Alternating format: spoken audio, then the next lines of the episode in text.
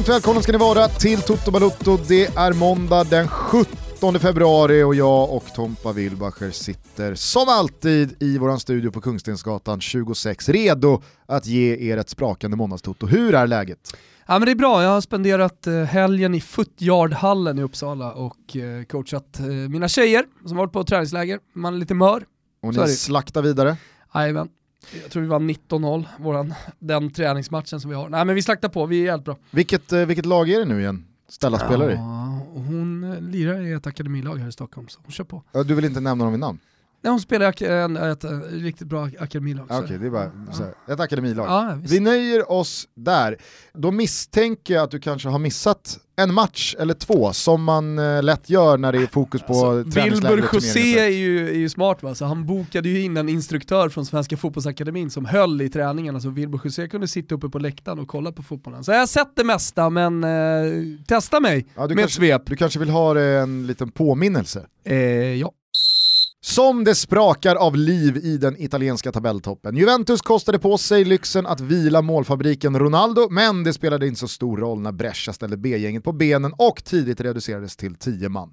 Tre poäng, kapten Chiellini tillbaka och upp i topp när eftermiddag blev kväll och där blev de kvar efter att Lazio vänt på steken hemma mot Inter i vänskapsmötet på Olympico. Ashley Young av alla spräckte nollan, men domare Rocky trollade fram en straff som Immobile förvaltade på bästa sätt och av bara farten tryckte planens bästa spelare, Sergej Milinkovic Savic in segermålet 2-1 Lazio. Och de flyger nu, 19 raka utan förlust och nu går de ljusblå för ligatiteln. Oh my god, mon dieu, what is going on? Atalanta körde över Roma och har nu ännu en Champions League-plats i sin hand. Ungtupparna i fina Fio slaktade Ranieris sorgliga Samp och efter nya segrar för såväl Lecce som Genoa är nu Albins gäng rejält insyltade i bottenträsket. I England missade och sjabblade sig Tottenham till slut fram till tre poäng borta mot Aston Villa. Arsenal fick äntligen spela ut och vinna komfortabelt och ännu ett Danny Ings-mål hjälpte inte Saints att ta poäng hemma mot brunkar Burnley. Sadio Mané var tillbaka från skada och löste ännu en seger med hållen nolla för Liverpool och nu skriver vi 25 poäng ner till City. Japp, 25 pinnar ner till tvåan. Oh my god, mon Dieu, what is going on? I Spanien knappade Barca in två poäng på serieledande Real Madrid inför El Clasico som bara är knappt två veckor bort. Detta efter att Getafe besegrats knappt men klart hemma på Camp Nou samtidigt som Celta Vigo senare under helgen löste 2-2 i huvudstaden. Eden Hazard var tillbaka på planen och glänste. Vilket jävla sparkapital Zidane har där då hörni! Men det blev Santimina som fick sista ordet. Fina lilla rackaren Santimina. Och eh, Smolov gjorde också mål för Celta. Ni minns ryssen som drömde om Premier League inför VM 18 och skulle bli ryssens stora gubbe va? Ja, det blev ju inte ett piss av det, men Smolov lever. Puls och hypofys och hela balletten verkar funka. Ingen fotboll för Alex Isak i helgen. En soptipp välte och började brinna i Eibar. Ja, fråga mig inte ens. Men hålet däremot. Hålet är tillbaka i målprotokollet igen och allt är som det ska. Stolta hålet hittar målet! Braut, Braut, Braut! En gång till Thomas! Åh, stolta hålet hittar målet! Braut, Braut, Braut! Ja, herregud. Du, jag, medan du eh, körde ramsan här, som jag snabbt hoppade på, jag är lite av en ramsälskare. Ja, stolta hålet hittar målet, braut, braut, braut. Där stängde 70 000 av. Eh, omgång 31, är det så att i den, den, den weekend, game weekenden som eh, Liverpool eh, blir Premier League-mästare? Om ingenting eh, väldigt märkligt händer så har jag förstått det som att man säkrar titeln vid segrar fram till och med Merseyside-derbyt mot Everton. Exakt. 16 april 16, nej, 16 mars. Ja, det är 16 mars. Ja, precis. Eh, så 16 fan mars. Min är fan vad min reaktion var där som att jag hade sagt något helt uppåt väggarna fel. Ja. Alltså det, det, är väl, eh, alltså det är, det är ingen jättespaning, det spelar inte så jävla stor roll, men det måste ju vara den tidigaste säkrade ligatiteln någonsin. Ja, i alla fall i Premier League. I Premier League alltså. Ja. ja. Mm. Eh, men även när Bayern München var som överlägsnast, så säkra om det är först i april väl? Jo, men jag tänker att PSG kanske har någonting att sätta emot här på senare år. Ja, eventuellt alltså. För liksom, kliver du då in Gusten och kollar på League 1 så har de 20, nej, de har 10 pinnar ner till Marseille. Ja, jo, men i år så har väl PSG tappat ganska många poäng och Marseille har Absolut. faktiskt eh, hakat på och gjort det riktigt bra. Mm. Men det var någon säsong där jag vet att det var liksom, det var väl 27-28 poäng under någon Champions League-år. Hur som helst. Shit vad de kommer jobba den också då, Liverpool, att göra det i Merseyside-derbyt. För att det är ju ändå en rivalitet som, jag, jag, tänker så här, här hemma i Sverige, kanske lite internationellt har svalnat lite i och med att man krigar på lite olika plan då, mm. eh, sen Klopp eh, har kommit in. Men det är ju en rivalitet i staden som lever i all högsta grad och som är, som är stark. Fast just att det blir mot Everton, det tror jag ändå har lägst prioritet. Alltså, jag tror att man prioriterar mer att hålla den där förlustnollan intakt, man kommer prioritera Champions League mer, skulle det bli mot Men Everton, jag pratar, ja, om, visst, jag pratar om supportrarna framförallt, alltså så hur de känner. Fan vad mäktigt det vore ja. att, att göra det 16 mars. Vad hände sen då med Liverpool och deras säsong? Ja. Alltså så efter 16 mars säkrad ligatitel, ja visst. Då har de har förmodligen de, allt att ja, gå för kvar i Champions League och Invincible. Och... Rycker de inte i Champions League? Nej men de gör ju inte det. Tyvärr, man har försökt gnugga upp liksom Diego Simeone och Atleti att de ska liksom, uh, kan de inte kraftsamla? Ja, men ska någon göra det så är det väl ändå Diego Simeone? Ja, men tyvärr kanske inte hans spelare. Diego Simeone kommer ju vara han, han kommer ju få Klopp att se ut som Lars Lagerbäck, mm. förmodligen. Mm. Eh, men jag tror helt Vevar enkelt igång att, armarna. Ja, jag tror helt enkelt att kvalitetsskillnaden är för stor. Liverpool mår för bra för dagen, nu är man ja. ner tillbaka. Det finns, liksom, det finns ingenting som felar just nu i Liverpool. Nej. Allting stämmer. Ja. Man håller nollan och det är liksom inte, det, det är inte massa flax. Man har, har man världens bästa målvakt. Det var ju väldigt mycket Ter Stegen i höstas, med all rätt såklart, men jag tycker nu över tid, ser man till de senaste två åren, och då väger jag in eh, Copa America i somras då med Alissons insatser där också. Alltså. Och då får man också komma ihåg vilket jävla skitlag Roma var i sammanhanget, om du nu ska jämföra med de största. Mm. Alltså nu är han i Liverpool, men mm. jämför med Barcelona då, där Ter Stegen spelar. Alltså han, han gjorde enorm skillnad. Ja, ja men, och jag, jag, läste... Men jag tycker också att han är en ganska modern målvakt, att det också gör någonting med det totala betyget. Mm. Men upplever man inte Alisson ändå som en av de här moderna målvakterna, där han dock är bäst på att stoppa bollar. Sen är han jättebra på fötterna ja, och sätta menar, igång spelet ja, men, och sådär, men det är inte på bekostnad. Det finns ju vissa målvakter som är, ja men han är så jävla bra på att sätta igång spelet och han har så bra fötter. kanske eller?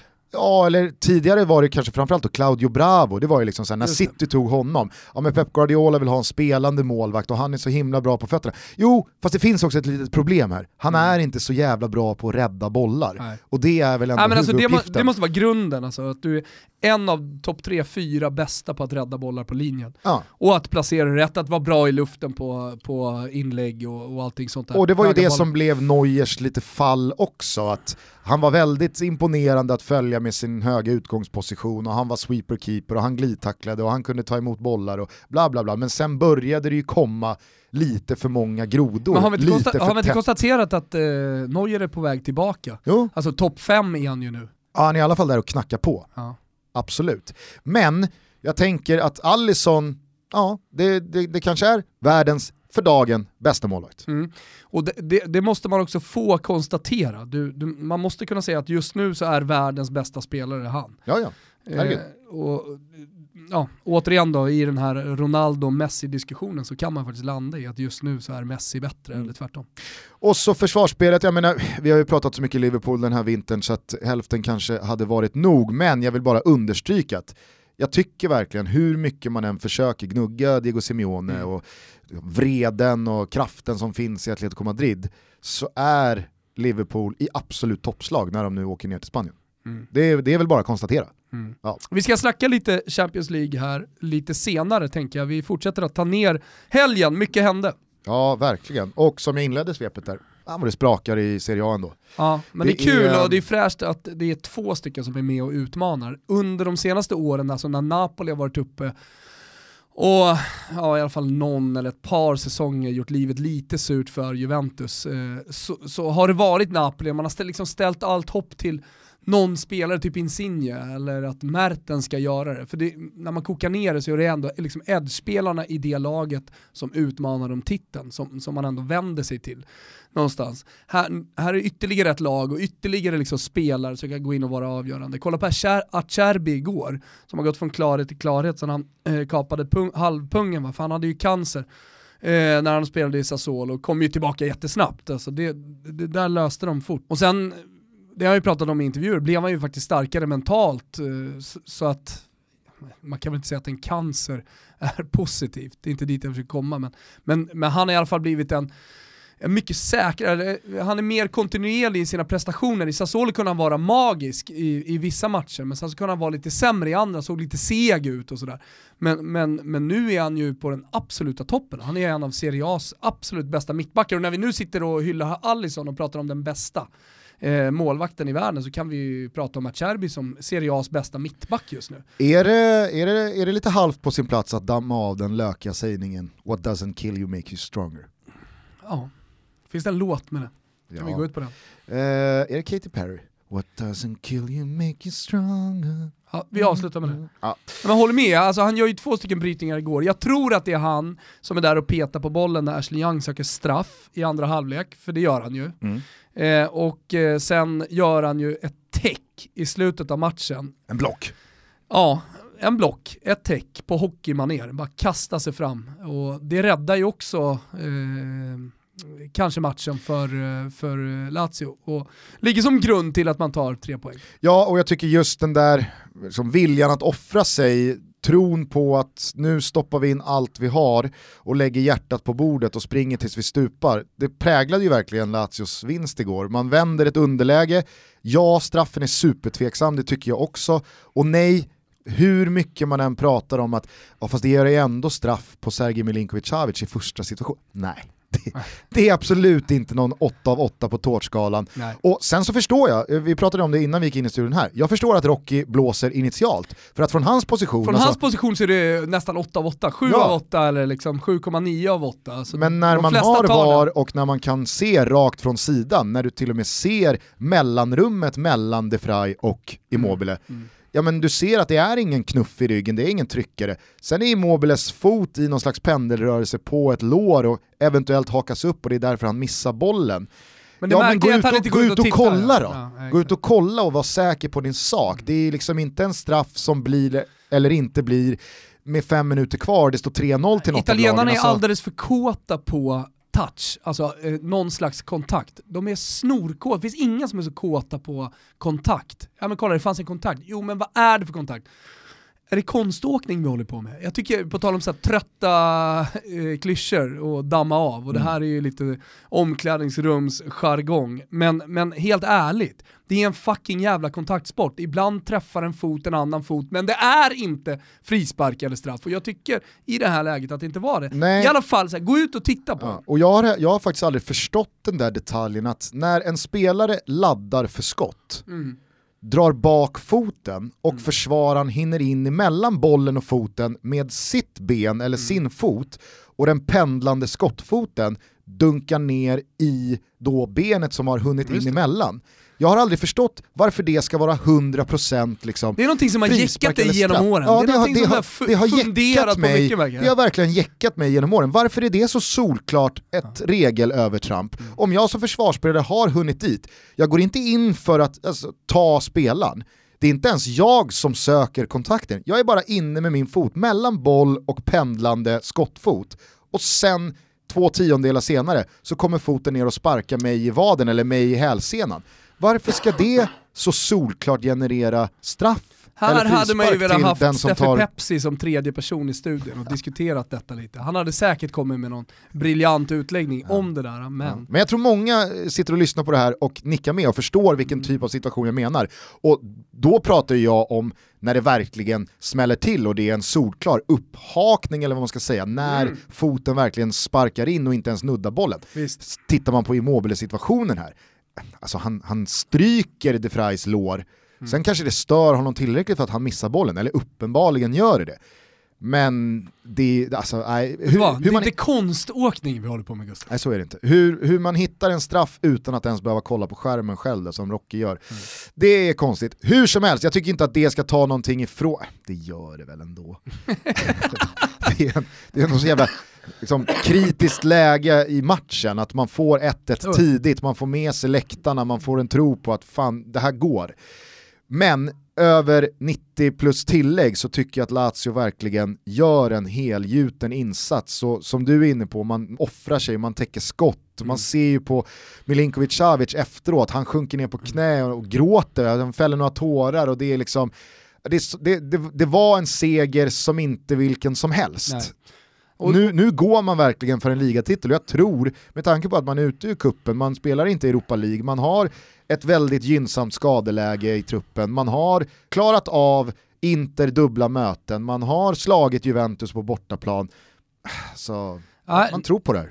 Och jag är helt övertygad om att de är med hela vägen i maj också. Dessutom Juventus-Inter mm. om eh, knappt två veckor. Ja, Nej men de, de kommer vara med länge om ingenting konstigt händer. Alltså typ att Immobile går sönder. Eh, men, men jag tänker också på ryggraden. Jag tror att man underskattade den inför den här säsongen. Strakosha är en målvakt som bara blivit bättre och bättre. Du vet vem som har lämnat garanti på Strakosha?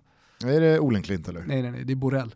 Borrellecce va? Tidigt, tidigt så var han ute och, och, och Fast, hängde ut skrutet. Alltså så här, jag, jag, jag, jag gillar Christian Borrell precis lika mycket som du. Men är inte Borrell lite som du, att tidigt skjuter ni ut er många garantier och många... Och så, så det, är det, jag, det är det jag skalar bort. En gång i tiden kanske jag gjorde det, men nu är jag ju spot on hela tiden. Okay, så jag det men... jag väljer, Danny Ings liksom i, i augusti. ja, men helt ärligt, folk garvade ju åt mig när jag pratade om Danny Ings. men vilka bara... intervjuer hade ni läst? Hur hade ni studerat Danny Ings jävla träningssommar som hade varit exceptionellt ja, ja, men så här, annorlunda, Har men också bra? Har inte bara fladdrat förbi en tweet Def i ditt flöde i juli som du har snappat upp Nej. och så har det vuxit till att du har läst fyra separata Tvärtom. intervjuer. Lång jävla intervju med Danny Ings okay. om liksom vad som hade varit och hur han trodde på den här säsongen. Och den gick rätt in i mitt hjärta. Jag trodde What doesn't Danny kill you makes you stronger, även på Ings På Danny boy. Ings ja, ja. exakt. Ja, men Strako, jag ville bara ta ryggraden hela vägen igenom. Ja, och innan du fortsätter med det så vill jag då bara säga, alltså, jag, jag vill inte dissa dig eller Christian på det, jag menar bara att så här, om man skjuter ut sig tidigt tidiga garantier på 10-15 grejer, ja, 6-7 ja. stycken kan du ju hova jo, in ett par år senare. Jag är 90-procentig. Senaste åren är jag 90%. Spåkulan. Spåkulan är, är glasklar. Är eh, ska jag ens nämna Ashley Young här? Ah, eller är det Ashley Cole? Nej, Ashley det är oklart det. Mm. Nej, men går man upp då på mittfältet så har du eh, Luis Alberto, eh, spanjacken, hamnar ju lite i skymundan, tycker inte du det? Alltså när man diskuterar de bästa mittfältarna. Det gör lite alla Lazio-spelare, det är bara Sergej Milinkovic-Savic som liksom nämns, bara för att Manchester United en gång var intresserade och att eh, man pratade om en miljard i övergångssumma. Mm, sen men, är ju förstå alltså, sig på namnet att bolla upp här, Lukas Leiva. Alltså det jo, jag vet. Sen det som MVP ser, in disguise. Ja, definitivt. Men, men det roliga med Lukas Leiva är att han är så otroligt långsam. Så han spöar ju knappt mig på 100 meter. alltså, du vet ibland, ibland när han hamnar i löpdueller, du vet när han ska jobba hem, och motståndarlaget eh, i omställningsläge, det går så sakta för Lukas Leiva. Däremot så är han så smart så han kompenserar det genom att eh, eh, placera sig rätt såklart. Men alltså Luis Alberto, jävla gubbe. Och sen så vad sitter han på nu? Jag tror du sa det igår i eh, Fotbollssöndag i Simor att han har vunnit assistligan typ tre år i rad.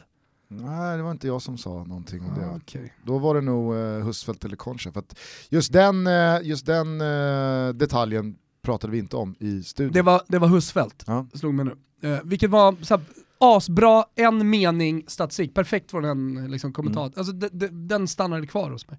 Eh, och har väl gjort typ 12 den här säsongen. Ja, sen så är det ju, det är ju speciellt med Luis Alberto, jag vet att vi har pratat om honom i fotbollslabbet. Alltså, hans passningssiffror är ju otroliga. Ja. Men sen så gör han ju inga mål. Nej. Han gör ju aldrig mål. Nej. Och då, men behöver han göra det då? Nej, jag säger bara att det går att se på glaset som halvfullt i eh, poängplockeriet, att oj vad assist det är. Men det görs heller inga mål. Ska man kanske göra lite mål och så dra ner pass. Alltså, det, det, finns ju olika, olika sätt att se på de där siffrorna. Mm, ja, ja. På samma sätt som att det är fantastiskt med alla målgivande passningar Luis Alberto har. På samma sätt så går det att säga, jaha, han har gjort ett mål på ett och ett halvt år. Det har han ju inte gjort. Han gjorde mål mot uh, Udinese, gjorde mål mot uh, Cagliari, gjorde mål mot uh, ja, Juventus. Det har, det har trillat in ett par kassar Det har trillat mot, in mot lite baljer också. Ja. ja men det, jag tycker bara att det är en otroligt jävla bra fotbollsspelare. Ja det jag håller jag med Sjukt mycket. Mm. Eh, och sen eh, ja, men, Milinkovic Savic såklart och sen så då toppen. Så Lazzari, vad är det för dundervärvning också? Från, det är väl från Spal han kom tror jag. Ja. Eh, skitbra ytter. Nu startar han på bänken, kommer in, eh, gjort en jättebra säsong. Fan, många spelare i Lazio som är underskattade. Mm. som lyfter det här. Ja, det var, det var en eh, häftig match, det var jävligt roligt att sitta i studion första gången. Eh, du kollade? Jajamän. Mm. Eh, fortsätt. Två plus. Eh, Nej jag skojar bara, det var jättebra. Framförallt gillar jag efter segmentet, det blir lite så här Fotbollskanalen Europa, man har saknat det, en summerande eh, studio, eh, så 11 på kvällen. Jag älskar det. Det för, för mina tankar tillbaka till när jag satt här på K26 på vårt kontor med Daniel Olenklint och vi alltid avrundade med Fotbollskanalen Europa. Eh, och, ja, men du vet, man fick målen, du fick lite snack, ni tar ut någon veckans fulaste, veckans snyggaste. Vilket mål var det ni valde? Jag tyckte att det var ett snyggt mål som ni hade valt. Det var ju Pasalic. Pasalic i, i Atalanta. Men det var, var det verkligen veckans snyggaste? Ja, men det tillförde ju någonting att det var hans första bolltouch, han hoppade ju in 15 sekunder tidigare. Och det är klart. Liksom, jo, men, det ja, blir ju en okay. häftig grej att han ja. kommer in och det första Kö han gör... Vet du vad? Jag köper, du köper det, jag köper det. Härligt. Det man däremot inte köpte det var ju Paul Lopez, alltså Roma-målvaktens ord efteråt, läste du dem? Nej. Alltså, du såg matchen? Ja, ja. Atalanta kör ju över Roma mm. fullständigt. Att det står 1-0 i paus, ja visst det kanske inte var någon sån här 3-0 till Atalanta första halvlek. Nej det var det inte. Men det var, det var inte mycket som talade för Roma i den här matchen. Och sen så går Atalanta ut, vänder på steken tidigt i andra. 4-1 hade väl varit ett mer rimligt resultat som speglade matchen. Paolo Lopez går ut efter och säger, så nära en perfekt match av oss. Vi är så nära, det är nästintill en perfekt insats. Alltså, skam mm. känner man. Vi är sponsrade av europarunt.se och nu börjar det närma sig. Snart ska du och jag tillsammans med superproducent Kim Wirsén åka åka ut och köra en liten minitågluff i Europa. Vi ska till London först och se Chelsea mot Bayern München, sen så tar vi tåget ner under Engelska kanalen via Paris mot Lyon där Juventus och Cristiano Ronaldo kommer på besök. Kan man stanna till lite där under kanalen och bara mysa lite? Det, det bara känna trycket från vattnet. Signalfel. Signalfel. Vi hoppas. Nej, jag ser fram emot det. Nej, men det är det här som är så fint med tåg, va? att man kopplar samman städerna i Europa på ett smidigt sätt och så kan man väva in flera roliga matcher och olika fotbollsklubbar kulturer i en och samma resa istället för att flyga bara till en stad. Ja men verkligen, det här är ju en möjlighet som vi öppnar upp för er nu. Jag tror att många inte har tänkt på det här. Just att ta tåget då mellan städer och det kan även vara över landsgränser. Det stod ju också ett EM vet du, som spelas i 12 olika länder. Vad passar inte bättre då än att åka tåg? På vägen ner till Sveriges match, till exempel i Bilbao, kan man eh, stanna till i Amsterdam och se matcherna i Grupp C som spelas där. Sen vidare från Bilbao går det ju att ta tåget upp via Frankrike va? och sen färja direkt till Dublin. Möjligheterna, det är det jag pratar om Gusten. Lyssna här nu. Sverige lär ju gå vidare från gruppen, det tar vi i alla fall för givet. Åtminstone som en av de fyra bästa tränarna. Och då kan åttondelsfinalerna spelas i Budapest, Bilbao, Köpenhamn eller Glasgow. Och ska man följa Sveriges alla matcher så blir det smidigast att köpa ett Interrail-kort. Ja, och då är man liksom garanterad att kunna se matcher oavsett var de kommer att spelas eftersom interrailkortet då är, ger en möjlighet att... Precis, då behöver man inte heller sitta och våndas över att eh, man inte riktigt vet vart man ska flyga Exakt, och att du... flygpriserna tickar uppåt. Du är trygg, du har interrailkortet. Mm. Du brassar tåget vart du vill. Kika in på europarunt.se totobalutto för att läsa mer om tågresor till EM. Där finns också ett quiz där man kan vinna två interrailkort till kommande Europamästerskap. Inte bara ett quiz Gusten, ett jävligt roligt quiz och som du säger, inspiration för tågresor, EM, men även andra fotbollsresor europarunt.se slash totobalotto. Gå in där hörni! Mm, Möjligheternas väl, plats. Det blir väl även ett eh, tågtutto från de här dagarna som du och jag och Kimpa ska göra i, i England och Frankrike. Nu när du säger det, tänk dig Toto med det tuffande ljudet i bakgrunden, rälsen som slår emot. Mm. Mysigt. Gör eh, ticketsö. Jag ser fram emot det här ja. Gustav. Eh, stort tack till europarunt.se för att ni är med och möjliggör Toto Balutto. Stort tack. Tompa, vad tänker du på när jag säger eh, jobb? Randstad! Vad Oj shit, vad, det var fort, märkte du? Alltså nu sitter det. Nu börjar det sitta. Nu börjar det sitta. Ja. Vad det kom som en jävla på, blixt bara. Du vad tänker jobb. du på när jag säger eh, karriär? Randstad. Vad tänker du på när du hör ordet eh, arbetssökande? Randstad. Ja, Är det, Tre av tre. Det är tre av tre? Tre av tre, du är Det otrolig. är så sjukt, det bara sitter. Jag tänker att alla lyssnare som har varit med ett litet tag här nu, det sitter hos dem också. Ja. Vi Vad ska, det. man, ja, men vad ska man göra om man är sugen på ett nytt jobb? Vad ska man göra om man precis ska ut i arbetslivet och, och söker sitt första jobb till exempel? Vad ska man göra om man är lite osäker på det arbetet man har, det befintliga arbetet? Om man vill eh, checka av liksom vad som finns? Jo, vad ska man göra då Gustav? Nu är det upp till dig här. Man ska gå in på randstad.se. Exakt så. Där finns all tänkbar hjälp man kan eh, kunna tänkas eh, behöva. Där kan man eh, leta efter eh, lediga tjänster, man kan få rådgivning, man kan registrera sitt CV. Det går att göra precis hur mycket som helst för att få till en eh, önskad förändring i sitt arbetsliv. Ja, önskad förändring eller helt enkelt som vi sa innan, eh, man ska börja jobba, man vill se över möjligheterna. Hur som helst, jag tror vi var tydliga här i inledningen och jag tror att ni är med nu. Vi säger jobb, ni säger Randstad. exakt. Har vi en ramsa där? Vi säger jobb. Vi ni säger Ranstad. Jag har bättre svar, testa på mig en gång. Aha. Vi säger jobb. Vi säger Ranstad! Det var ju det vi... Jo, Du bytte, inte, jag... du bytte inte ut några ord där. Nej, det är sant. Det kanske inte blev så mycket bättre. Stort tack till Randstad för att ni är med och möjliggör Toto Balutto. Stort tack. Men du vet vad jag undrar? Nej. Vad fan händer i Premier League? Det känns som att liksom hela ligan är på dvala. Är Ja. det bara för att Liverpool har segrat iväg? Nej, det, det är det här vinteruppehållet. Så jävla märkligt vinteruppehåll. Och sen som det blev också med den här stormen som drog in så att City fick liksom så här, City fick egentligen bara ett ännu, är City fick bara ett ännu ruskigt fel timing på Ja. stormen. de fick ett ännu tuffare spelschema vad det lider. Och, nej, det, det, det har verkligen känts som att det är någon match här, någon match där, någon match eh, någon fredagkväll och sen så är det... Äh, när spelade en City senast? Det var länge sedan. Det var riktigt länge sedan. Det var Ja. väl eh, senast mot Tottenham, när de torskade. Är det en urladdning då efter den här domen nu? Alla känner till Financial Fair Play har straffat och det är två år utan Champions League. Kickar i 21 eller? Nej, alltså vi, vi kan väl ta det där från början för de som inte har hängt med. Det är väl eh, inte speciellt många som har missat det. Men i fredag så kom då ett besked från Uefa att man stänger av Manchester City från allt europeiskt kuppspel i två år. Inte värvningsförbud Nej. eller? Nej. Eh, och det här handlar om att man eh, tidigare år har, eh, man har egentligen dopat sig ekonomiskt. Man Det är har, det Financial Fair Play är till för. Alltså, Ja. Du använder pengar som egentligen är, ja, inte i verksamheten. Grundbulten i Du ska inte kunna Financial ha en Fair fucking Play president som går in med 14 miljarder Nej. och köper allt. Financial Fair Play ska vara att du får göra av med så mycket som du tjänar. Ja. Och att då skjuta in massa pengar och, om jag har förstått det rätt, lite halvt skriva ner det och mörka det. Alltså, man, har, man har skrivit det som något Ja, sponsoravtal här, som egentligen inte går finns. in med, eh, med Egentligen- 83 miljarder. Ja. Ja. men det är för tröjsponsor. Ja, det är inte rimligt. Nej. Så att det har tagits in pengar som de då har använt men de har inte haft rätt att använda dem och de har eh, kört det lite under radarn och sådär. Så att då kom domen från Uefa att nu blir det två år utan europeiskt kuppspel. Det här har givetvis liksom överklagats, det är ingen dom som har vunnit laga kraften. Nej. Man skickar det till skiljedomstolen, TAS.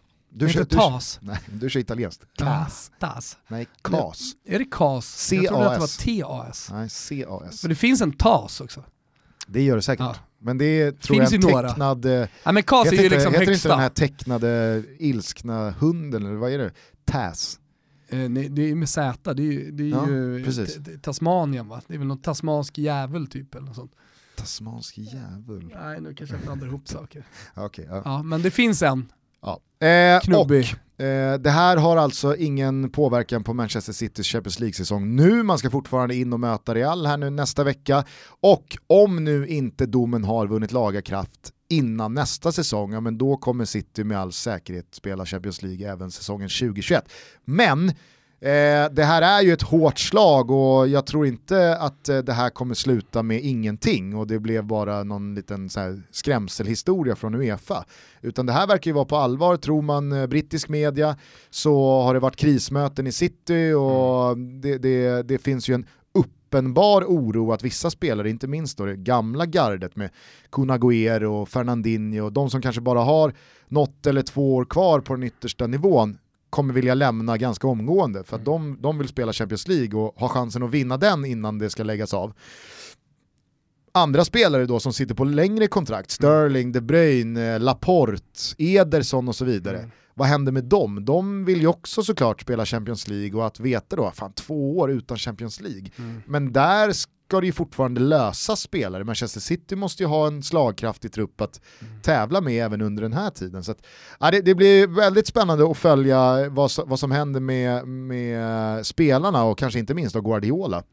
Alltså, han har ju redan börjat prata om att han ska lämna och för första gången har han ju snackat om att jag riskerar sparken och det har viskats om Juventus och det har pratats Qatar och så vidare. Och så vidare. En sån här grej, ah, jag vet inte, jag, vissa menar ju att nej men Guardiola han kommer visa sin lojalitet och bli kvar i City och visa mm. att jag lämnar inte nu. Men, ja, jag vet inte. Han, det har ju jävligt svårt att se att han, Ja, alltså, du har jag, pratat om det i ett år. Jag ska att, väga in lite historia också, vad han har gjort tidigare och hur länge han har ja. varit liksom i klubbar och vad som hände i Bayern München senaste gången. Och så, här, så känns det ju som att, så här, kollar man också vilka titlar han har radat upp, han, är, han har ju inte bara vunnit ligan då, utan har vunnit multipla kupptitlar och så här. Det är ju bara Champions League som saknas. Mm. Och på tal då om de här vunna ligatitlarna, det är ju det senaste, att det nu har börjat snackas ganska rejält om att eh, ligatiteln när Mourinhos Manchester United kommer tvåa, alltså säsongen 17-18, mm. den ligatiteln snackas det om att de ska bli av med. Mm. Även ligatiteln från säsongen 2013-2014, du vet när Gerard halkar hemma mot Chelsea och Liverpool blir snuvade på ligatiteln av Manchester City. Får göra om de där t-shirtsen och alla skämten. Och... Steven Gerard fick ju frågan här nu, tränare för Glasgow Rangers numera, att innan någonting Exakt. har eh, liksom spikat så kommer jag inte säga någonting, men jag följer det här med väldigt stort intresse. jag, jag, tycker, jag tycker Peter Crouch sa det bra i någon studio här att precis som i fallet Östersund, nu pratar inte Peter Crouch om fallet Östersund och Graham Potter. It seems like in Östersund. Exakt. My old friend Graham Potter. Nej men det, det, det kastar ju en sån tråkig skugga Så över klart. det tränaren och spelarna har gjort faktiskt sportsligt på plan. De har ju ingenting att göra med huruvida någon räknenisse på kontoret har mörkat eh, några fakturer eller sponsoravtal eller alltså David Silva och Kun Agüero, de har ju ingen som helst koll på huruvida det har spenderats tillräckligt. Och, och eh, de är ju så jävla små spelare i en stor apparat i slutändan. Precis, på samma sätt som då Östersund, ja, jag är den första att ställa mig i ringhörnan som förkastar Östersunds uppgång och framgång och deras kupptitel och deras Europa League-äventyr men jag känner ju samtidigt för Graham Potter och spelarna som gjorde det på plan. Alltså Ken Semo, Sotte och Saman Ghoddos och grabbarna och Potter, de slog ju Bilbao och Hertha Berlin och mm. Galatasaray fair and square mm. på plan. Och de vann kuppen på plan. Sen att vissa spelare aldrig hade kunnat vara där utan fifflet i böckerna. Ja, det är ju såklart en direkt konsekvens, men jag tycker att det kastar en deppig skugga över fotbollshistorien. Alla, jag förstår alla alltså, blir förlorare. Ju, jag var på Östersund-Arsenal, ingen kan ju ta ifrån mig den matchen och den upplevelsen. Och jag menar, så det är ännu starkare för dem på planen, det är ännu starkare för Östersund-supporterna. Mm. De minnena är ju fortfarande kvar.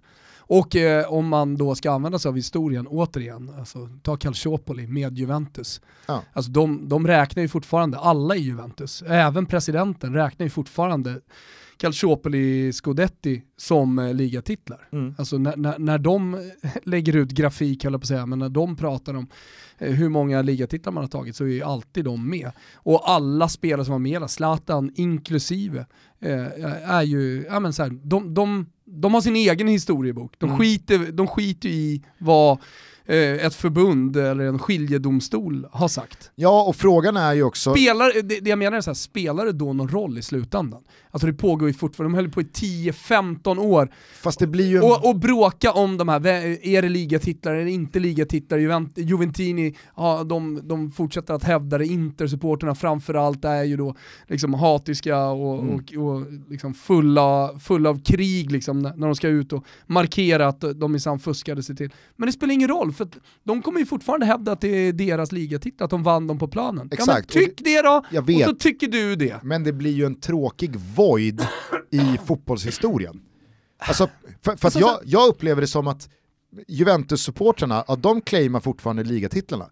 Men jag upplever det inte viktigt för Inter-supportrarna att hävda att de vann ligatitlarna. Däremot blir det jävligt viktigt för dem att strippa Juventus på de två titlarna. Såklart. Och då är det så här, i det här läget, Ja, på tal om Östersund då, skulle de bli av med sin Svenska cupen-titel från 2017? Jag tror inte att Norrköpingssupporterna skulle liksom... Men det är ingen som bryr sig. Nej, jag, jag vet. Jag menar bara att så här, det viktiga är inte yes, vi vann kuppen 2017 och vi claimar en titel, mm. utan från supporterhåll så känns det viktigare att Östersund ska bli av med den. Mm. Och i fallet City som nu blir, om det skulle bli så, det är väl högst otroligt.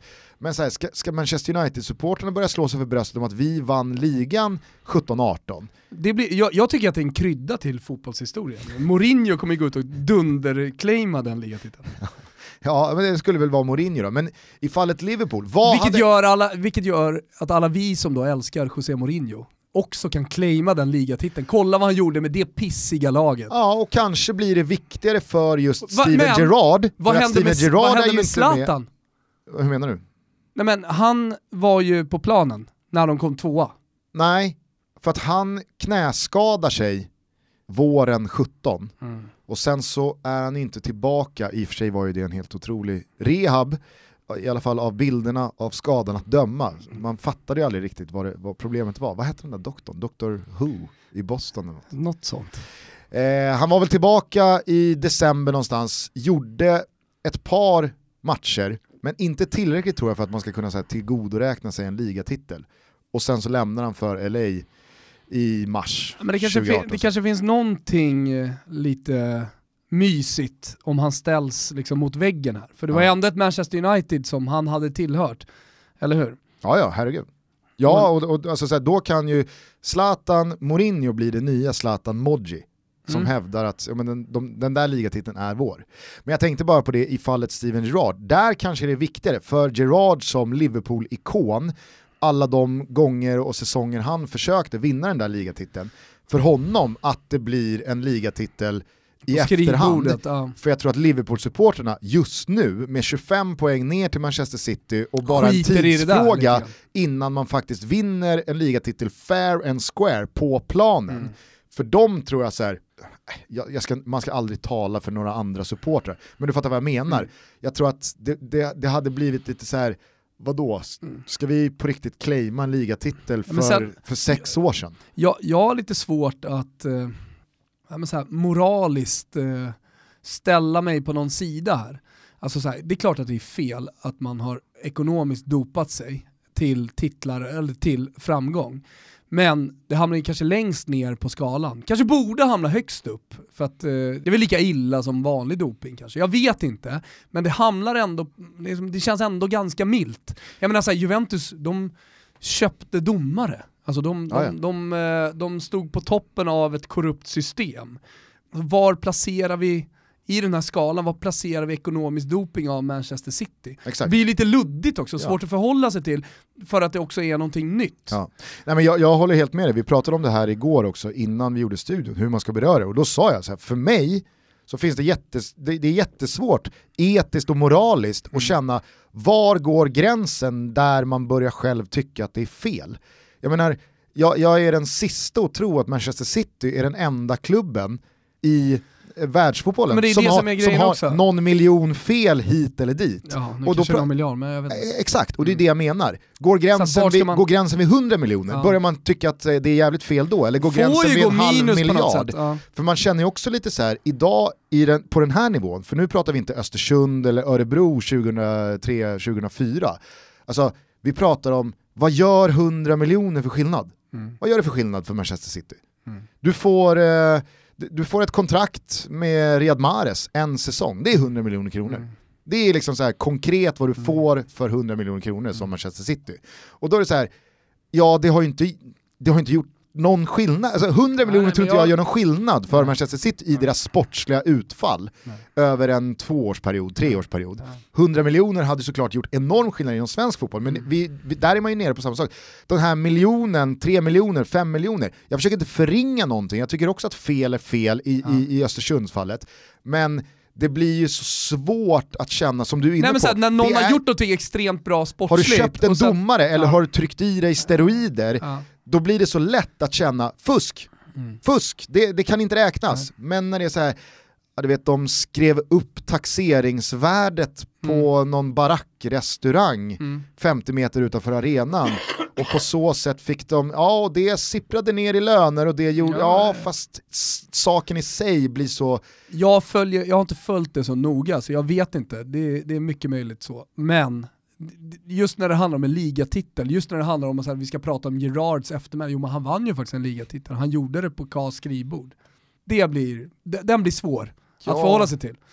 och ja, exakt, det, det kommer bli väldigt svårt. Men som sagt, Och värt så här, att... tröttsam diskussion, för att jag tröttnade ganska tidigt på det här Juventus, Inter och deras ligatitlar. De kommer alltid hålla på att claima och de kommer alltid vara emot det. Alla andra supportrar också, det blir ju Juventus mot rubb och stubb här såklart. Men, men alltså vi, vi kommer ju vi kommer ju aldrig komma någon vart. Men det var väl någon... eh, Stjärnorna är där liksom. Tancredi Palmeri twittrade ut eh, om det här i, i höstas någon gång. Det är ju någon i Inter Mm. som överklagar Mm. och har överklagat nu 36 gånger. Ja. Han ger sig inte. Nej nej, bara fortsätter. Någon i Juventus menar du? Är det Juventus som, okej, eh, jag, Alltså, de vill jag ju, ha, ihåg om de vill ju ha sina ligatitlar. Okej, jag trodde att det var ett Inter, alltså det var från Interhåll att man verkligen ville liksom, det ska inte råda någon som helst tvivel. Nej, jag, jag, tror, alltså, ja, jag, jag tror att det handlar om att eh, Juventus hela tiden fortsätter att överklaga för att få sina eh, ligatitlar. Ska jag kolla upp det? Sports Court rejected the 30th appeal from Juventus to have the Ja, där var det. 2006 title taken away from Inter. Exakt, ja. De ska tillbaka. Ska tillbaka. At this point, if they file the 31st appeal, next verdict filed by judge will be dude seriously. Så 30 gånger har någon i Juventus eh, skickat in eh, överklagan på att få tillbaka ligatiteln från 05-06 från Inter. Det om det. Vi kan väl eh, återigen då bara påminna om att ingen eh, dom har vunnit laga kraft och än så länge så är det här bara liksom, det, det, det är överklagan överklagan eh, stadiet. Hörru du, innan vi sätter tänderna i eh, åttondelsfinalerna här nu som eh, startar om Champions League-säsongen så tänkte jag bara att eh, jag skulle vilja dela ut en gulasch och en schnitzel i samma situation, samma veva. Spännande. Spännande. Såg du bilderna från eh, matchen mellan eh, Vitoria Gimares och Porto igår? Eh, Rasistskandalen. Precis. I andra halvlek, jag tror att Porto leder matchen med 2-1 och Moussa Marega, Mm. stora kassaskåpsanfallaren i Porto, han eh, bestämmer sig för att nej, nu har jag hört nog av den här skiten. Mm. Nu, eh, nu går jag av. Mm. Och jag antar, eh, för att av bilderna att döma, hans medspelare i Porto är ju liksom, de, de försöker slita kvar honom på plan. Ja. Och det är det jag menar, jag antar att Porto har anammat någon slags regel att går en spelare av, då förlorar laget matchen. Mm. Alltså det måste ju vara något sånt, för att annars så är ju Porto-spelarnas beteende helt Mm. ja, men, förkastligt. Det kanske Ja. det är oavsett. ja det är det nog oavsett. Ja, Ja. Men du fattar vad jag menar, att Mm. det, det är därför de är så jävla angelägna om att han inte ska gå av plan. Exakt. Och sen så håller de ju honom kvar på plan så att Conceição kan Precis. slänga in en spelare och göra ett byte istället, för då blir det regelrätt. Då riskerar inte eh, Porto att förlora Exakt. matchen. Och så här. Men det blir så jävla smutsigt att se hur Marega bara så här: nej släpp mig, jag har hört nog, jag vill gå av, för att så här kan det fan inte få låta. Och då hans lagkompisar du vet, lackar på Ja, honom nej. Och tycker att det är viktigare och domaren varnar honom och Marega går ju ut här efteråt och, och skriver tack till domaren också som varnar mig eh, för att jag står upp för min hudfärg och jag hoppas att jag aldrig ser dig igen, du är ett jävla avskum. Alltså, det var bara så jävla mycket i den där situationen som var så sorgligt att se. Ja, jag håller med. Nej, det var usch. usch. Och det är gulasch då? Ja, och så schnitzel då till Marega som, ja men så här, enough is enough. Mm. Jag, jag, jag, jag, jag, skiter i om vi torskar matchen och släpp mig. Mm. För det här, så här kan det inte få se ut. Ja, verkligen. Schnitzel belönas också med 10 av 10 i Abola, tidningen. Eh, Ja, snyggt. så högsta betyg. Och att han då efteråt också inte liksom skräder orden eller har eh, liksom blivit eh, sönderbriefad av någon pressombudsman eh, i Porto att nu får du inte säga så här, utan han bara så här, nu, nu, Mm. nu talar jag om för världen vad jag tycker och tänker, både Mm. om människorna på läktaren och om Jo men ska du, hålla, ska du hålla på, och- ska du hålla på och, och hantera det milt, alltså inte visa dina känslor i ett sånt läge. Att ja, men så här, ja, men om vi byter då har vi fortfarande chans att vinna matchen. Ja men det, då kommer det aldrig hända någonting. Nej. Alltså det krävs ju att man gör någonting som verkligen får konsekvenser. Alltså så här, och framförallt är det ju hans känslor. Och jag menar, vill han, vill han inte spela vidare, alltså det är han som har utsatts för rasism. Det är, hans, hans lagkompisar kan ju, kan ju inte påverka eh, det, det är inte deras känslor. Och matchen har ju ingen betydelse i det läget. Det är bara att stå upp, Gusten. Ja, verkligen. Så att eh, supersnitzel till Moussa Marega, dundergulasch då 10 av till 10. eh, alla inblandade som eh, var en del av denna Mm. förjävliga rasistskandal. Eh, jag vet inte om det är värt en schnitzel, men du hängde med på vem som gjorde comeback i eh, natt. I natt gjorde... Fan! The artist formerly known as Daniel Ja, Osvaldo. ja, ja, Danny Stone gjorde, gjorde, gjorde com- comeback. Och det här är alltså en passning då till Prince för alla våra yngre lyssnare som, han hette Prince jättelänge och sen Ja. så la ner ett tag tror jag Mm. och kom tillbaka under då namnet The Artist Formerly Known as Prince. Exakt. och nu är alltså Daniel Osvaldo tillbaka men under nytt namn, Mm. Danny Stone. Danny Stone. Är tillbaka i Banfield. Ja, det kanske inte är så många som bryr sig om Danny Osvaldo, alla kanske inte har följt hans karriär, men, men för mig så var han ju en av de sista, inte idolerna, men en av de sista spelarna som jag verkligen tyckte om. Som eh, vann mitt hjärta. En av de För det var sista en spelare som stack ut, han var, en, han var en rockstjärna. Sen kan jag ju tycka liksom att hans comeback här nu, han ser ju dunderfitt ut. Ja, men det gör ju någonting med hans rockstjärnestatus. Fan, han, han har ju hållit på att träna. Han ska ha knarkat ner sig, eller Mm. han ska i alla fall ha supit ner sig, någonting. Han har ju, han har ju bara suttit och hållit sig fit och, och väntat på den här comebacken. Det är lite som alla artister, så här, Swedish House Mafia och grejer. Så, ja, men det, vi gör vår sista här nu. Ja. Så vet man ju, ett år senare är det dags för en jävla comeback. Nu får man ju också bilderna i huvudet att han har ju hela tiden hållit koll på kontosaldot. Ja. Aj, aj, aj, Det har spenderats en del pengar i den där liksom musiksatsningen Ja men exakt. Och så vet man ju att han, ja, men för ett och ett halvt år sedan när det började Ja. sina, ja.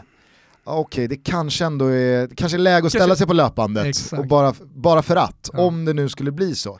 Men det skulle sägas, alltså, åren har ju gått, det är inte bara att Mm. Nej, få ett kontrakt med ett inte. argentinskt högsta ligelag. Här hoppar han in då borta mot River Plate i första matchen. Och, Och ser helt okej ut. ja, jag har inte sett speciellt mycket, men, Ja, men av rapporten alltså. att döma, han gör det bra, har, har hugg på något kvitteringsmål och och en otrolig spelare, jag kommer ju naturligtvis inte följa jättemånga av de här matcherna. Hoppas dock att han gör något vackert mål, för det kunde Osvaldo. Han kunde göra vackra mål och det är ju en av de mest frekventa användarna av bicykletan som Exakt. avslutsalternativ. Mm. Och han gjorde ju en, eh, sån, ett sånt jävla mål för Roma när han Mm. spelade där, eh, som hade gett mig en massa pengar. För vi satt, jag och Olen satt tunga på Roma i den matchen. Det var inte offside, Nej. men det, blå, det var innan VAR såklart. Men det blåstes av för offside. Så det, det är en, ett sånt där mål som fortfarande sitter som en jävla tagg i hjärtat på. Sen så kommer man ju med värme ihåg bilderna av när han gick till Southampton, hur de var klädd då. Alltså det var ju väldigt mycket Johnny Depp Jo. över Daniel Osvaldos look. Ha, hatt och runda Hatt solglasögon. och runda glasögon och mustasch och scarfs och han hade liksom kedjor och ringar och fjädrar. Och, så, sån jävla, sån jävla liksom sexbomb som klev in i Southampton. The Birds Det hade varit fräscht gått, om man kom måste tillbaka gått nu. loco. Ja, men det hade varit fräscht om man kom tillbaka nu och återigen då tagit inspiration av en stor artist och i det här fallet då Steven Seagal och kommit tillbaka med, med, med native american kläder med ännu mer fjädrar. Var inte det din gamla actionfilmhjälte, Jo, jo, Steven jo, Seagal? jo, jag höll på att hugga mig själv med benet när jag, när jag försökte, försökte härma honom. Men, men för, för grejen med Steven Seagal, det påminner om, jag vet att jag har sagt det någon gång, men vi har lite nya lyssnare ju. Grejen med Steven Seagal var ju att det blev aldrig fight. Alltså James Bond hade det alltid tufft mot den starke mannen i, i. James Bond. Det var ju alltid någon strid som han höll på att förlora, men så klarade han, och det gäller alla actionhjältar. Det var alltid en strid som var tuff i slutet. Men när Steven Seagal då mötte den starke mannen så att säga i hans actionfilmer, då tog det liksom bara tre sekunder så låg han död på, på marken. Men eh, sprang eh, Steven Seagal någon gång in i Jean-Claude Van Damme? För då tänker jag så här, jag har svårt att se Jean-Claude Van Damme Nej, i en film få stryk. Nej det kan han inte ha gjort alltså. Så de måste Däremot, däremot, så, de hade klausuler i respektive kontrakt. däremot så grät jag ju när, i en film, jag kommer inte ihåg vad den heter, men där de skulle docka ett jetplan i ett passagerarflygplan och han skulle in och då rädda ett kidnappat plan. Steven Seagal. Ja, Steven Seagal och det var liksom affischer och det var mitt i min Steven Seagal-fascination. Eh, och han dör, du vet när de dockar så flyger han ut liksom och dör efter 12 minuter. På alla filmaffischer så var det han som frontade filmen. 12 minuter senare, borta. Och han var död. Ja, han var död. Overkligt. Kom aldrig tillbaka. Fina actionfilms-tutto. Ja, det är härligt. Kampsports-tutto. Ja. Ja, nej, eh, vi gläds åt att Danny Stone är tillbaka. Van Dams grej var att han stod i spagat mellan två stolar. Det var ju grejen. Och det var väl det han kom tillbaka med sen i Ja. den här reklamfilmen. Kanske när han står mellan två Han långtradare. är ju lång, jävla belgare är ju långt ifrån min gubbe i det här. The Split va? Heter den inte det? Kanske han gör. Jo men så kör de ju Enya låten och han står med en fot på varsin långtradare och så går han ner i spagat. Mm. är det Volvo? Vet inte.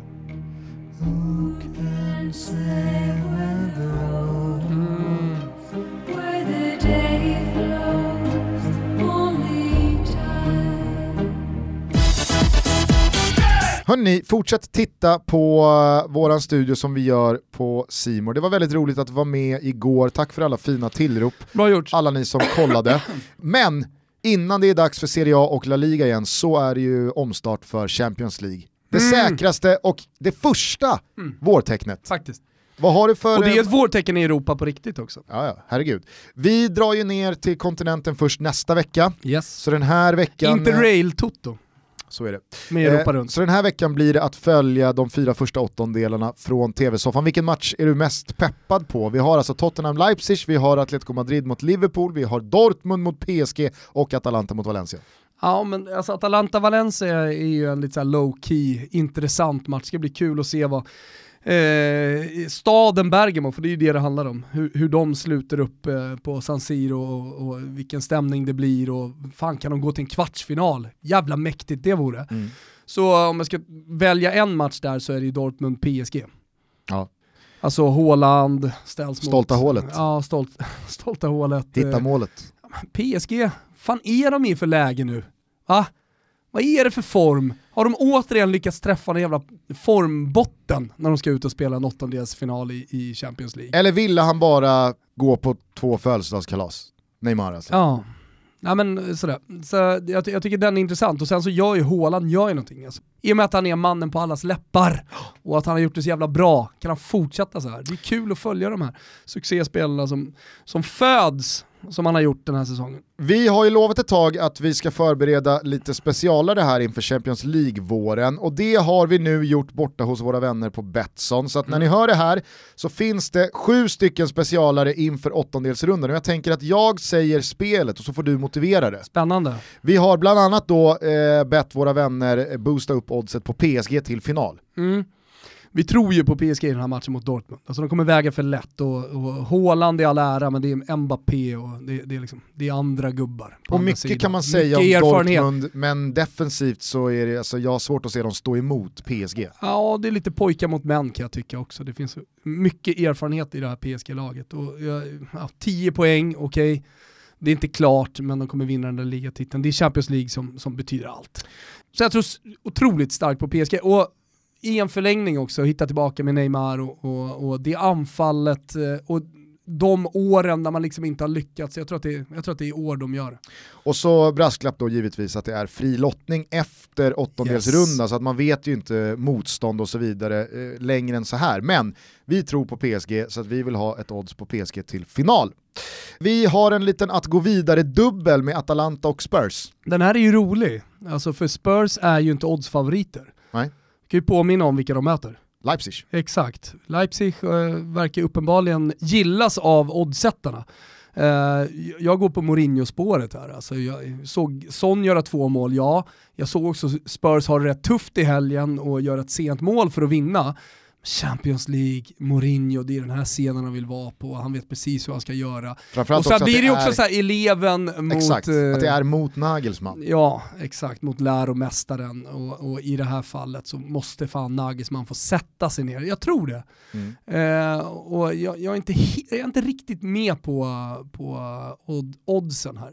Och så dessutom då boostat av Betsson. Bra spel. Och så Atalanta att gå vidare mot Valencia. Det är en kan, dubbel, ja. ja. Kan ha blivit lite väl stora favoriter kan jag tycka, Atalanta. Jo, Men så som de har sett ut här nu under januari-februari, med den offensiven de besitter, sen har det satt sig lite. Alltså, fan, det, det, det här är inget one hit wonder, de har hållit på ett tag. ja, ja. De är redo för den här matchen.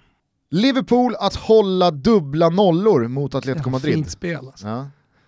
alltså. Atletico gör ju inga mål. Det Nej. ser så jävla krystat ut. De Och gör så inga kan de vinna och med Liverpool släpper 1-0 inte i, i La. Liga. Nej precis, och de släpper inte in några mål. Sen kanske det blir en tight match, det kanske blir 1-0 ena matchen, 0-0 andra. Men jag tycker att det är ett bra spel. Alltså. Sen så har vi en eh, trippel som heter att PSG, Bayern München och Juventus tillsammans gör över 12,5 mål i åttondelsfinalerna. Och Alltså alla tror sex matcher. Exakt, och jag tror att det kommer smälla i någon av de här matcherna kommer det smälla till med kanske ja, att eh, PSG gör fem mål mot Dortmund, vinner 5-3. Alltså det är en, vi har, i, I de här matcherna som du pratar om nu, med de här lagen, så har vi en målexplosion någonstans som kommer hjälpa oss att, eh, att nå hela vägen till över 12,5. Singelspel på att Son gör över 1,5 mål i dubbelmöte med Leipzig. Behöver vi inte motivera ytterligare. Real Madrid slår ut Manchester City, den har vi pratat om hela vintern här, att Mm. man sitter ganska bra på det. Du pratade om Hazard tidigare i podden här. Ja. Alltså vilken jävla spelare att helt plötsligt liksom få in. Ja, och så ett Manchester City då. Isco ser mycket bättre ut också. Mm. Fan, jag vill bara säga det. Nej, men och så eh, Manchester City lite nedtryckta i skorna Visst. får man väl anta av det här beslutet. Visst. Ligatiteln dunderkörd. Ja, det har hackat betydligt mer i maskineriet Mm. på sistone än vad man eh, trodde att det skulle göra. Eh, sen så tror vi att Napoli inte förlorar första mötet hemma mot Barcelona och att Dries Mertens gör mål och vad händer då? Om han nu inte skulle göra mål i helgen. Jo, då tangerar han Marek Hamsik Exakt. och dennes målrekord i eh, Napolis klubbhistoria. Mm. Och det är helt otroligt också. Man tänker tillbaka till svunna tider med Careca och, och La Magica som de blev Maradona. Och att det är Dries Mertens som sitter på klubbrekordet. Ja. Och eh, det här eh, spelet, eh, det, det, det motiverar vi inte bara då i och med att eh, Dries Mertens är tillbaka i, i eh, gott slag och i Napolis elva, utan även för att det finns en hel del skadebekymmer i Barcelona. Det har inte sett sådär Visst. Klockrent ut i Barca och jag tror när det är dubbelmöte och man börjar borta, jag tror nog att Barca är ganska nöjda med ett kryss på San Paolo. Så att ah, ja, då åker vi hem och, och så slaktar vi Napoli på Camp Nou. Mertens är en sån spelare när han kommer in i, i STIM, som jag tror att han är på väg in i nu. Han gjorde ett jättefint mål senast, börjar se jättebra ut också på planen. Eh, då, då, då brukar det också, eh, ofta smälla under en månad i varenda match. Mm. Dit är vi på väg. Alla de här specialerna finns under godbitar och boostade odds på Betsson.com. Eh, hoppas att ni är med på några så ska vi försöka jobba in alla sju, det vore mäktigt. Ja, det vore mäktigt. Och kom ihåg, när det gäller spel hos Betsson så behöver du vara 18 år fyllda och upplever du att du eller någon annan anhörig har problem med spel så finns alltid stödlinjen.se. Eh, hörni, vi hörs igen på fredag. Det blir ett fredagstoto i och med att Malmö FF ska spela Europa League 16-del mot Wolfsburg. 4000 Malmöiter som ska ner. Big Mike ska spela mot eh, Roma. Mm. Det är en liten pärla i sig. Det är en pärla i sig. Så att eh, vi hörs igen på fredag. Fan på tal om Malmö FF bara, såg du, eh, de, det, var ju, det var ju fan svensk eh, tävlingssäsongspremiär i lördags. Malmö Syrianska. Mm. Och så såg jag bara att målen rasade in så att jag släppte fokus. Sen så, så, när jag gick in och kollade bara sista målskyttarna så ser man där i högerflyen S. Toma hoppar in i 78. Klickar in på flashscore och så står det Charbel Toma. Det är inte sant. Det är inte sant. Den där jäveln snörar fortfarande på sig och hoppar in och liksom, ja men du vet han har väl jättemycket klubbhjärta och är Mm. för lojal gentemot Syrianska för att låta klubben förfalla. Men eh, det visade sig vara då en, en ny Charbel Ja. Toma. Nej men exakt. Jag, 01. jag träffar ju Charbel Toma lite titt som test eh, i Rönninge i och med att han bor i Södertälje och Rönninge och Södertälje sitter ihop va. Eh, och vi har gemensamma kompisar. Eh, han är 79 som jag också, Charbel Toma. Och jag, jag kan väl säga, även om han fortfarande är i bra form så är han inte redo för att spela på hög nivå. Nej, sen så är det väl tveksamt vilka som var det i det där Syrianska laget. Det, Det, han kanske behövdes ändå. jag såg några mål som Malmö gjorde, det såg inte alltför svårt ut. Å andra sidan så spelade Katovic i Assyriska förra säsongen och det var, var, var ingen rolig syn heller. Nej, okej, fair enough då. Med det sagt, fredag hörs vi igen. Ja, vad trevligt. Njut av all europeisk cupfotboll som spelas fram till dess. Du och jag säger på återhörande och så påminner vi alla om parollen för detta avsnitt. What doesn't kill you makes you stronger. Ciao tutti! Ciao tutti. You know the bed feels warmer sleeping here alone. You know I dream in color and do the things I want. You think you got